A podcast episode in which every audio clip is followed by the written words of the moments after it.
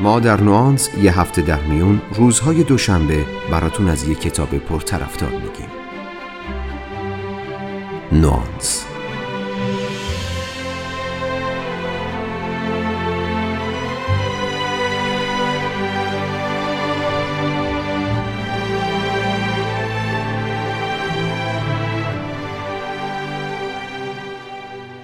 براتون مهمه که دیگران چقدر دوستتون داشته باشن؟ چقدر پیش میاد که نیازهای دیگران رو به نیازهای خودتون مقدم بدونید؟ چقدر سعی می‌کنید دیگران رو عصبانی یا ناراحت نکنید؟ اختلاف نظر با سایرین شما رو ناراحت می‌کنه؟ آیا معمولا سعی می‌کنید از دیگران انتقاد نکنید؟ سعی می‌کنید کاری رو بر عهده بقیه نذارید و همیشه بیشتر مسئولیت ها رو خودتون به گردن می‌گیرید؟ آیا دیگران شما رو آدم خیلی مهربونی می‌دونن که هیچ وقت بهشون نه نمیگید؟ اگه جوابتون به بیشتر این سوال ها مثبته احتمالا شما هم درگیر مشکلی هستید که خیلی ها به اون دوچارن. مسئله به نام مهرطلبی. مهرطلبی رفتاریه که به وسیله اون سعی می‌کنیم دیگران رو از خودمون راضی نگه داریم. اگه شما هم رفتارهای مهرطلبی رو تو خودتون تشخیص دادین یا اگه دوست دارید بیشتر در مورد مهرطلبی بدونید تو این اپیزود با من همراه باشید. امروز می‌خوایم در مورد موضوعی صحبت کنیم به نام بیماری راضی کردن دیگران.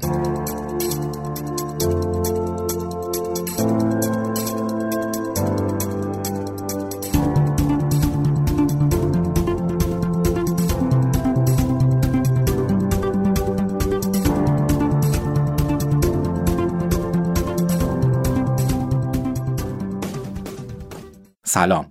من مهدی آزاد هستم. شما دارید سی و هفتمین اپیزود از پادکست نوانس رو میشنوید که در نیمه دوم بهمن ماه منتشر شده. قبل از اینکه بریم سراغ مسئله مهرطلبی به نظرم رسید خوبه که درباره موضوع اپیزود باجگیری عاطفی توضیح مختصر بدم. یکی از شنونده ها سوال جالبی مطرح کرد. اون پرسیده بود آیا باجگیر عاطفی تیپ شخصیتیه؟ یعنی ما چیزی به نام شخصیت باجگیر داریم؟ جواب اینه که نه. ما چیزی به نام شخصیت باجگیر عاطفی یا حتی اختلال شخصیت باجگیر عاطفی نداریم. باجگیری عاطفی یه نوع کیفیت رفتاریه. این رفتارها می‌تونه بر حسب موقعیت یا شرایط عوض بشه. مثلا ممکنه من تو ارتباط با دوستم نقش باجگیر رو داشته باشم اما در محل کار و در برابر رئیسم باج دهنده باشم. ما آدمهایی رو به عنوان باجگیر عاطفی می‌شناسیم که از این روش خیلی زیادتر از باقی آدمها برای رسیدن به خواسته هاشون استفاده می‌کنن. باجگیری عاطفی، سلطه‌جویی، ریاست طلبی، پرخاشگری و چیزهای شبیه به اینها برچسبهایی هستند که روی رفتار زده میشن نه روی آدمها. به همین صورت مهرطلبی یا مطیع بودن هم یک نوع تیپ شخصیتی نیست. هرچند که ممکنه به دلیل نفوذ برخی گرایش های روانکاوی اوایل سده بیستم این تصور به وجود اومده باشه که چیزی به نام تیپ شخصیتی مهرطلب داریم اما این باور در روانشناسی نوین پذیرفته شده نیست. پس اگه تو این اپیزود میگم مهرطلب منظورم شخصیت مهرطلب یا اختلال شخصیت مهرطلب نیست. منظورم کسیه که مشکل مهرطلبی داره.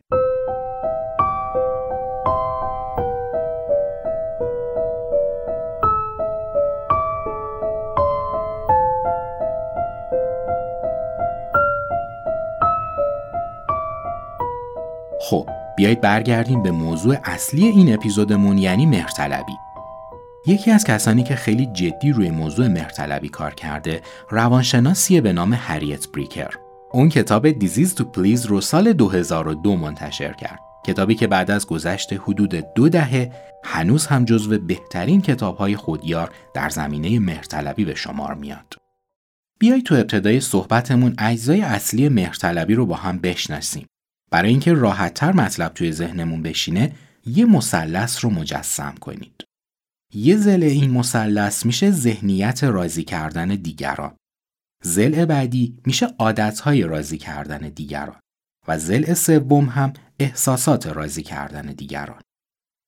ذهنیت راضی کردن دیگران از جنس خطاهای فکری و شناختیه. عادتهای راضی کردن دیگران رو با عنوان رفتارهای وسواسی و اضطرابی طبقه بندی می کنن و احساسات راضی کردن دیگران رو با عنوان عواطف و احساسات حراسنده. ما ممکنه درگیر یکی یا ترکیبی از این سه نوع رفتار مهرطلبی بشیم.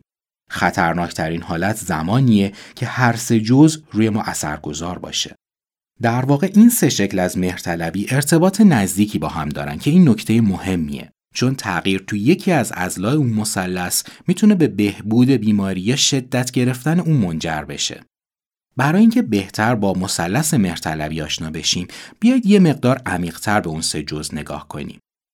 مهرطلب هایی که درگیر خطاهای شناختی هستند معمولا اینطور فکر می‌کنن که همه باید دوستشون داشته باشن.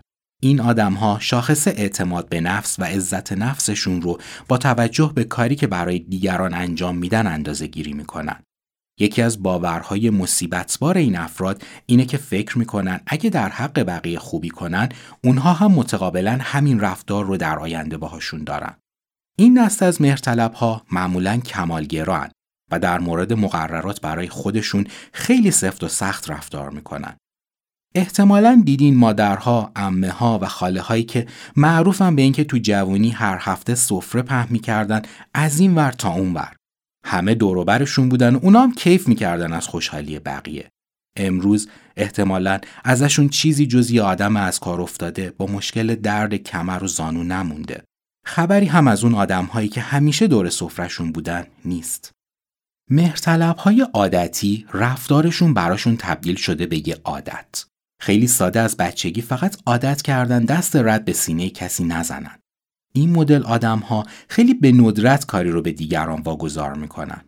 معمولا سعی می‌کنن مسئولیت همه کارها رو خودشون به عهده بگیرن حتی اگه به قیمت سلامتیشون تموم بشه. این کارها رو انجام میدن چون عادت کردن مورد تایید دیگران باشن. مثلا ممکنه عادت کرده باشین هیچ وقت به پدر یا مادر یا کلا کسی که بزرگتر از شماست نه نگید. اینجاست که ممکنه تو بزرگسالی خیلی از کارها و برنامه های زندگیتون رو کنسل کنید فقط به خاطر اینکه نمی‌تونید به پدر یا مادر بگید نه. این قضیه شما رو خشمگین می‌کنه اما نمی‌دونید چه کار باید بکنید.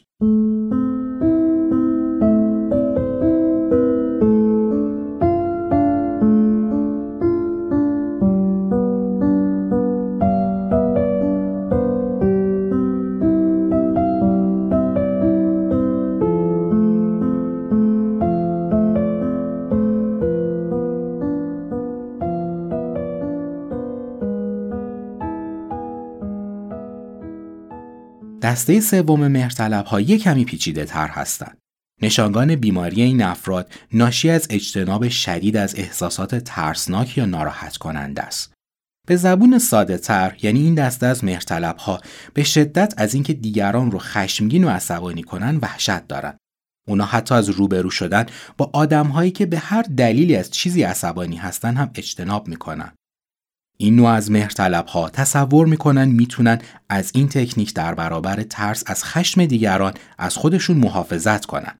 در حالی که معمولا برعکسه و نه تنها استرسشون کم نمیشه که معمولا در طی زمان بیشتر و بیشتر میشه. دوره دبیرستان رو تو ذهنتون مجسم کنید. همون زمانی که خیلی از کارها رو انجام می‌دادین فقط از ترس اینکه مبادا معلم یا نازم مدرسه شما رو تنبیه کنه.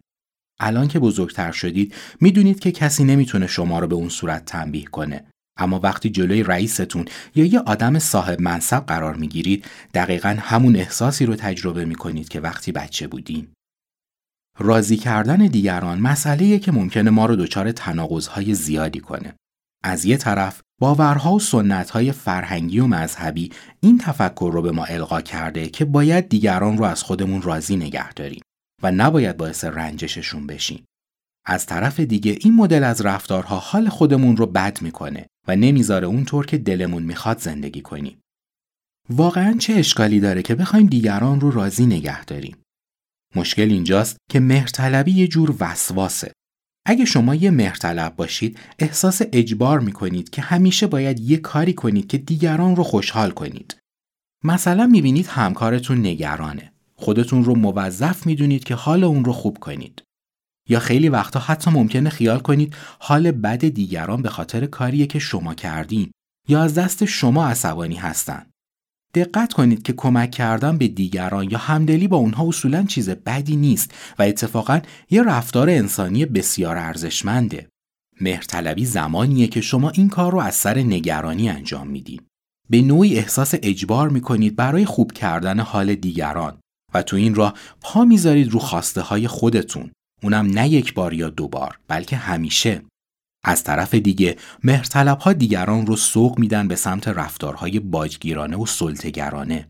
در واقع اونها یه چرخه معیوب رو استارت می‌زنن که سراخر هم خودشون قربانی میشن هم طرف مقابل و هم اطرافیان. تو مرکز این ظاهر خوشقلب و با احساس آدمی نشسته پر از ترسهای سرکوب شده و احساسات نزیسته.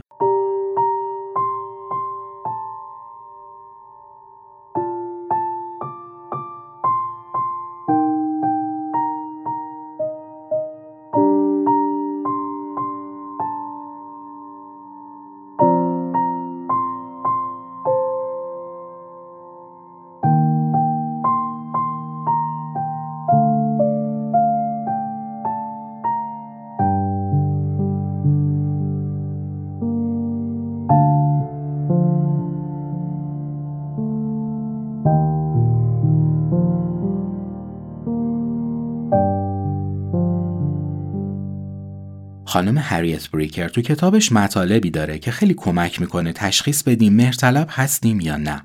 این بخش ها شامل ده فرمان مهرطلب ها و هفت باور مرگبار میشن. بیاید یه مرور سریع داشته باشیم روی این مطالب. من باید همیشه مطابق خواسته دیگران رفتار کنم. من باید از دیگران حمایت کنم. من باید به مسائل دیگران توجه کنم. من نباید احساسات کسی رو جریه دار کنم. دیگران مقدم بر من هستند. من نباید با نگفتن دیگران رو ناراحت کنم. من نباید کسی رو ناامید کنم. من باید همیشه شاد و پر انرژی باشم. من نباید با مطرح کردن مشکلاتم باعث نگرانی بقیه بشم. من باید همیشه باعث شادی دیگران باشم. اینا سرفصل های اصلی ده فرمان مهرطلب ها بودن و اما هفت باور مرگبار. دیگران باید به خاطر محبتی که بهشون داشتم قدردان من باشن. دیگران باید همیشه به من توجه کنن و دوستم داشته باشن. دیگران باید با من مهربون باشن چون من رفتار خوبی باهاشون داشتم. دیگران نباید با من رفتار غیر منصفانه داشته باشن. دیگران هرگز نباید من رو ترک کنن. دیگران هرگز نباید از دست من عصبانی بشن. خانم بریکر روی نکته مهمی تاکید می‌کنه اینکه این باورها می‌تونه به صورت ترجیحی هم مطرح بشه. مثلا ترجیح میدم که کسی از دست من عصبانی نباشه یا ترجیح میدم با من رفتار غیر منصفانه نشه. ماجرا زمانی پیچیده تر میشه که رفتارهای مهرطلبانه ما حالت ناخودآگاه پیدا می‌کنن. یعنی خودمون هم خبر نداریم که هر کاری می‌کنیم فقط برای اینه که مورد توجه دیگران قرار بگیریم. و این کارها رو می‌ذاریم به حساب محبت و لطفمون.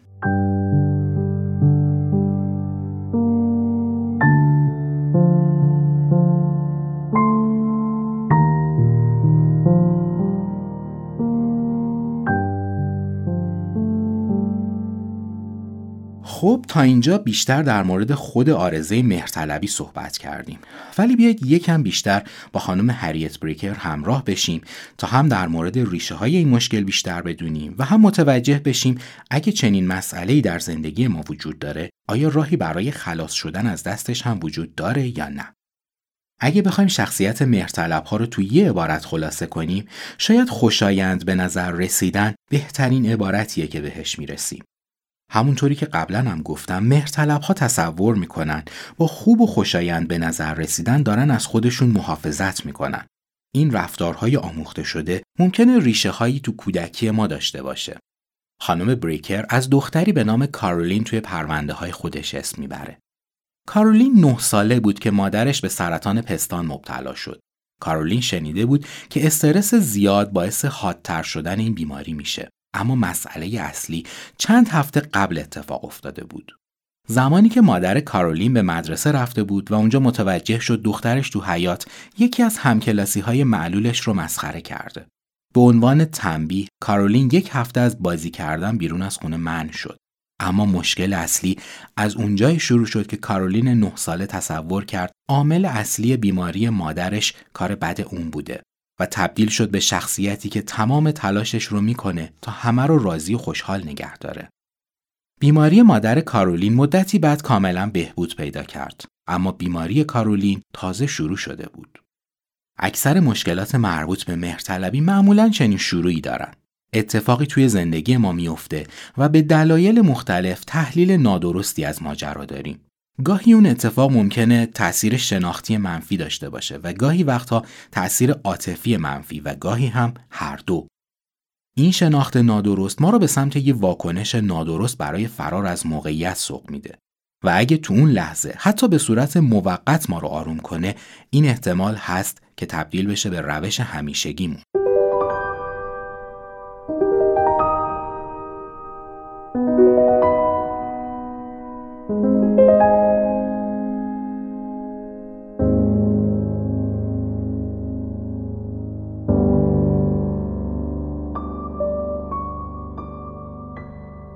از جمله نقاط قوت کتاب The Disease to Please اینه که بخش های مختلفی رو شامل میشه که هر بخش از کتاب به یکی از ریشه های شکلگیری مهرطلبی می‌پردازه تا به این صورت خواننده بتونه ساده تر علت شکلگیری این مشکل رو در خودش تشخیص بده.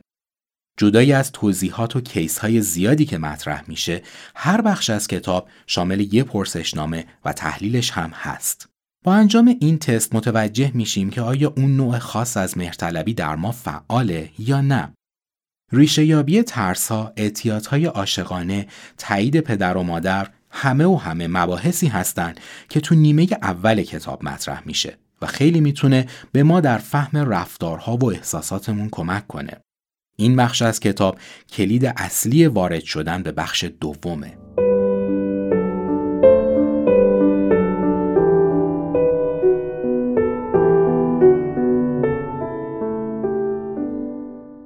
تو نیمه دوم کتاب خانم هریت بریکر یک برنامه 21 روزه طراحی کرده برای اینکه بتونیم گام به گام از شر مشکل مهرطلبی خلاص بشیم. زمان اجرای این برنامه خیلی نباید درگیر چند و چونش بشید. بهتر مثل دانش آموزی رفتار کنیم که داره چیزهایی رو تعلیم می‌بینه که نمی‌دونه در آینده به چه دردش ممکنه بخوره. این رو میگم چون زمان مطالعه اولیه روی تمرین ها احتمالا با سوالات زیادی روبرو میشید که ممکنه مانع جدی شما تو ترک مهرطلبی باشه. ریشه این پرسش ها هم اینه که اجرای این تمرین ها ممکنه خیلی از باورهای کهنه شما رو به چالش بکشه. من و شما سال هاست که باور کردیم نباید باعث رنجش دیگران بشیم یا باید خواست دیگران رو به خواست خودمون ترجیح بدیم. ما سالهاست باور کردیم عشق تو رابطه یعنی از همه خواسته های خودمون برای طرف مقابل بگذریم. این باورهای غلط ممکنه ریشه تو فرهنگ، تربیت یا حتی سنت های مذهبی داشته باشن. به همین دلیله که برای ما ترک کردن آرزه مهرطلبی سخت و طاقت فرساست چون مستقیم به جنگ یه سری از باورهای ریشه دارمون میره.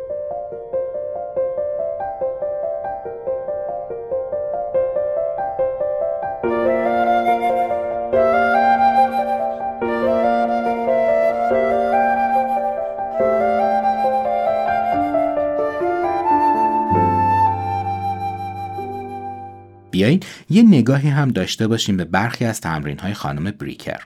هر روز شامل یه تمرین خاص میشه. اینکه این تمرین به یه روز خاص اختصاص پیدا کرده به این معنی نیست که فقط یه روز باید روش تمرکز کنیم. در واقع بهتره بگیم 21 مرحله تمرین تا 21 روز. چون حذف کردن باورها و عادتهای قدیمی خیلی بیشتر از اینها زمان می‌بره. هر مرحله شامل تمرین های مختلفیه که کمک می‌کنه رفتارمون رو تغییر بدیم. مثلا تمرین اول که اسمش هست وقتی می‌خواهید نه بگویید بله نگویید شامل راهکاری میشه شبیه به این. هیچ وقت تو جواب دادن عجله نکنید. انتخاب هاتون رو بررسی کنید. نتایج احتمالی رو بررسی کنید. بهترین گزینه رو انتخاب کنید. جواب قاطع بدین. اگر نظر طرف مقابل رو قبول ندارید نبگید. گزینه های جایگزین رو مطرح کنید. و فقط در صورتی که خودتون قبول دارید بله بگید. هر چقدر که در طول مراحل 21 گانه جلوتر میریم خانم بریکر تکنیک های جالبی رو به همون آموزش میده. مثلا روز چهارم شیوه استفاده از تکنیک ساندویچ رو یاد می‌گیریم. این روش اینطوری کار می‌کنه که شما جواب نه رو بین دو تا جمله تعریف و تمجید قرار میدین. جمله اول می‌تونه یه جمله تشکرآمیز باشه و جمله آخر می‌تونه یه عذرخواهی کوچولو.